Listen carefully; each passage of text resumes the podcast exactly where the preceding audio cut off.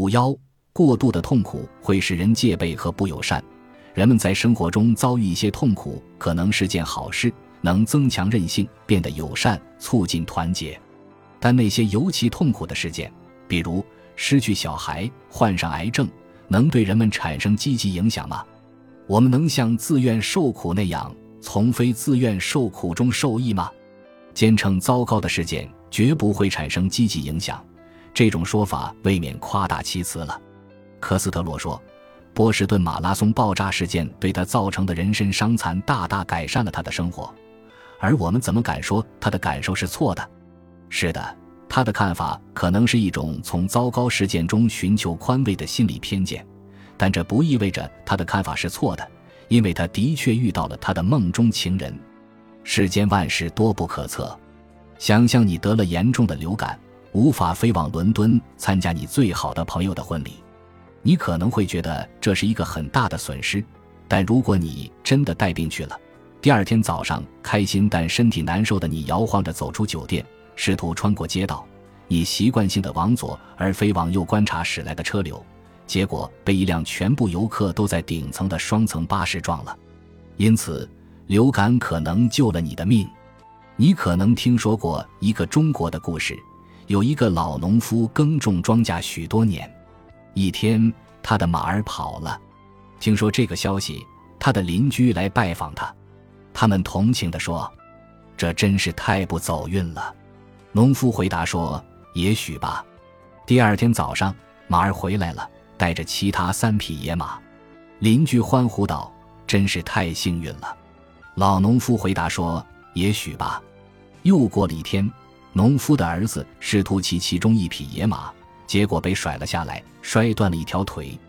邻居又来对农夫的遭遇表示同情。农夫回答说：“也许吧。”又过了一天，军官来到村里招募年轻人参军，看到农夫的儿子腿断了，就没让他参军。邻居们恭喜农夫，真是因祸得福。农夫回答说：“也许吧。”然而。那些探讨负面事件的改变力量的人，并非止步于阐述这个世界的不可预知，而是进一步指出，看上去糟糕的事件可能也对人们有积极的影响。他们希望得出更有力的结论，表明至少对有些人而言，他们天生就有这样的能力，将坏事变成好事。我认为，我们应该在这个问题上保持开放的心态。但正如休谟所说，我还认为。极端的断言需要有极为可靠的证据，而负面事件对人有积极影响，确实是一个极端的断言。通常而言，如果有一个罪犯被判死刑，提倡废除死刑的人就会谈到这个罪犯的人生有多么艰难，会讲述罪犯的童年受到了可怕的虐待，长大后又受到了残忍的对待。他们试图证明，这些经历和痛苦一定程度上毁掉了罪犯。我们应该对此表示怜悯。这一论证是否站得住脚，取决于你如何看待死刑、道德责任和宽恕。但该论证所采用的方式是没问题的。人们意识到，可怕的人生能让人变坏。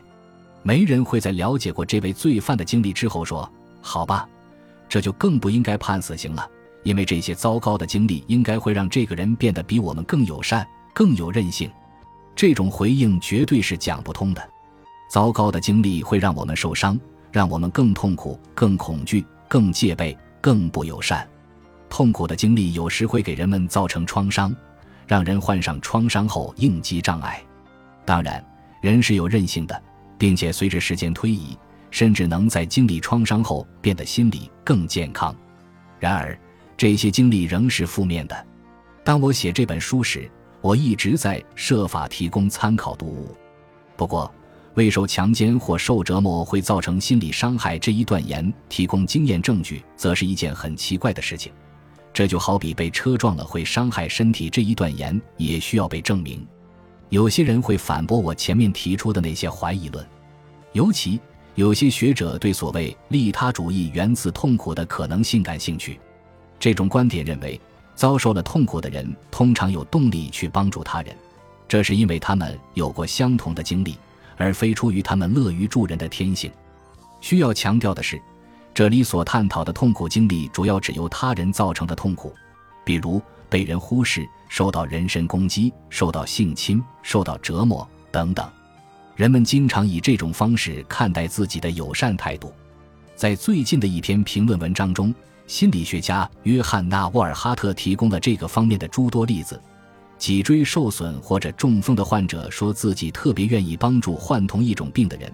一位母亲创建了名叫“反对醉驾的母亲们”的组织，因为他的儿子被一位醉驾司机驾驶的车撞死了。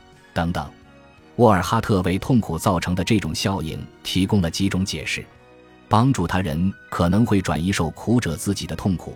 甚至可能让他们感到振奋，帮助他人可能会让受苦者以不同方式看待痛苦，因为当你与跟你的遭遇相同甚至更糟的人互动时，你自身的痛苦可能就显得不那么令人心痛了。这种做法可能还会让你感到更有能力，能更好的让你融入社群。最重要的是，根据弗兰克尔的说法，帮助他人会让你的痛苦显得更有意义和价值。让你的痛苦拥有使命感。如下两种情形存在巨大区别：这件糟糕的事情发生了，我很痛苦，如此而已。这件糟糕的事情发生了，我很痛苦，但正因如此，我希望能帮到他人，给社会带来积极的影响。从理论上讲，所有这些解释都成立，但几乎没有真正的证据表明，遭遇了痛苦的自己会比没有遭遇痛苦的自己变得更友善。很多支持这一论点的研究只有很小的样本，有些只包括针对个人的案例研究。这些研究通常依赖于自我陈述，而非某种客观的衡量。比如，一项研究采访了一百位第二次世界大战期间的大屠杀幸存者，大多数受访者描述了他们在集中营是如何帮助他人的，如提供食物和衣服。但我们能从这些故事中得出什么结论呢？即便我们并非天生就倾向于高估我们所做出的善行，我们对遥远世界的记忆的确也是不准确的。我们会倾向于认为自己过去的行为远比真实情况更正面。最重要的是，这些研究很少有控制组。比如，你知道很多经历过小孩早亡的人都会做善事，但如果他们没有遇到这样的悲剧，他们会怎么做呢？又有多少经历过小孩早亡的人过上了避世的生活，变得冷酷且不友善，或者他们被这一悲剧伤害得如此之深，以至于无法成为他人的积极榜样呢？本集播放完毕，感谢您的收听，喜欢请订阅加关注，主页有更多精彩内容。